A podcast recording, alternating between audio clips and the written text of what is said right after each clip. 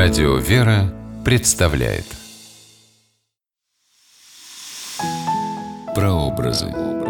Святые в литературе.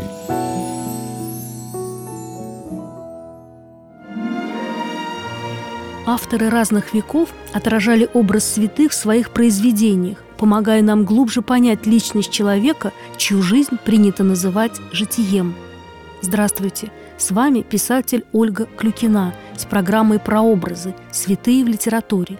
Сегодня мы говорим о святителе Филарете Московском и Александре Сергеевиче Пушкине. Место действия – Россия, начало XIX века –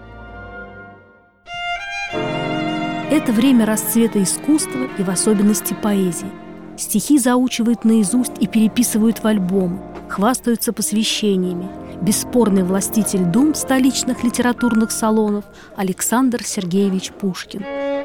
«Как? Вы еще не слышали пушкинской «дар напрасный, дар случайный»?» спрашивает друг друга при встрече. «Да вы же тогда ничего не знаете». «Дар напрасный, дар случайный, жизнь Зачем ты мне дана? Или зачем судьбою тайной Ты на казнь осуждена? Кто меня враждебной властью Из ничтожества воззвал, Душу мне наполнил страстью, Ум сомнением взволновал. Цели нет передо мной, Сердце пусто, празден ум, И томит меня тоскою Однозвучный жизни шум. В высшем обществе это в моде – испытывать усталость от жизни, томиться тоской, рассуждать о бренности всего сущего. В обиход вошли новые слова – скепсис, сплин, атеизм. Он такой скептик, звучит как похвала. Стихотворение «Дар напрасный», написанное 26 мая 1828 года, обратим внимание, май – все вокруг цветет и благоухает. Пушкину всего 29 лет, как раз о разочарованности в жизни. Сердце пусто, празден ум. Каково же было удивление Пушкина, когда ему передали ответ на это стихотворение. И от кого? От самого владыки Филарета Московского, Дроздова, блестящий церковный проповедник, прозванный московским Златоустом, автор катехизиса, по которому училась вся Россия – строгий обличитель нравов высшего света. Говорят, Пушкин был даже напуган, не зная, чего ожидать от владыки. На листе бумаги было стихотворение. Не напрасно, не случайно Жизнь от Бога нам дана, Не без воли Бога тайной И на казнь осуждена. Сам я своей нравной властью Зло из темных бездн возвал — сам наполнил душу страстью, ум сомнением взволновал. Вспомнись мне, забвенный мною, Просияй сквозь сумрак дум, И созиждется тобою Сердце чисто, светил ум. Эти строки владыка Филарет обращал не только к Пушкину, но ко всей аристократии XIX века, увлеченной экзотическими духовными учениями. Уныние, тоска бесцельного существования – удел тех, кто забыл о Творце и теперь расплачивается за свою неблагодарность, напоминает святитель.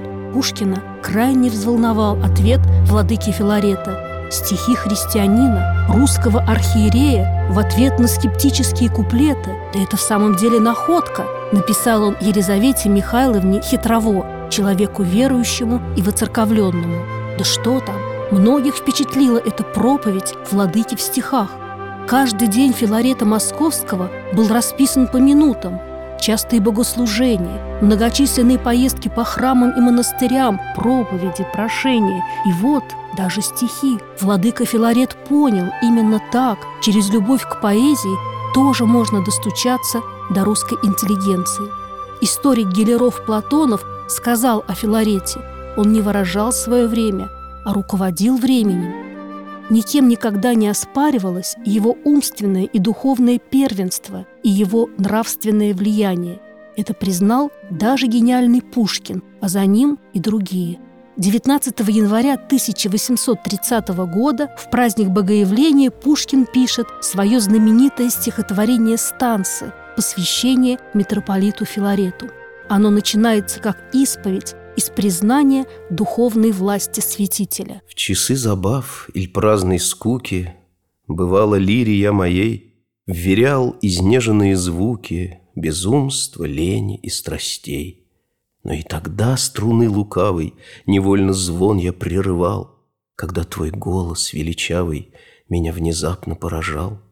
Я лил потоки слез нежданных, И раном совести моей Твоих речей благоуханных Отраден чистый был елей. И ныне с высоты духовной Мне руку простираешь ты, И силой кроткой и любовной Смиряешь буйные мечты. Да, великим счастьем для России XIX века, уже тронутой атеизмом, стало то, что ее духовным пастырем на 46 лет стал владыка Филарет, человек святой жизни и высокой культуры, стоящий вровень со своим просвещенным веком. Смирение, талант, простота и величие личности святого Филарета Московского привлекали к нему в XIX веке многих современников, включая Александра Сергеевича Пушкина – а сегодня, конечно, и нас тоже. С вами была Ольга Клюкина. До новых встреч в авторской программе «Прообразы. Святые в литературе».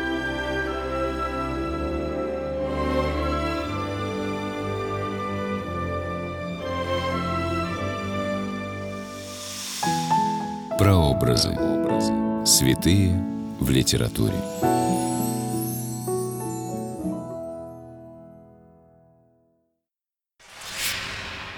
При реализации проекта используются средства государственной поддержки, выделенные в качестве гранта в соответствии с распоряжением президента Российской Федерации от 1 апреля 2015 года номер 79 РП и на основании конкурса, проведенного Союзом женщин России.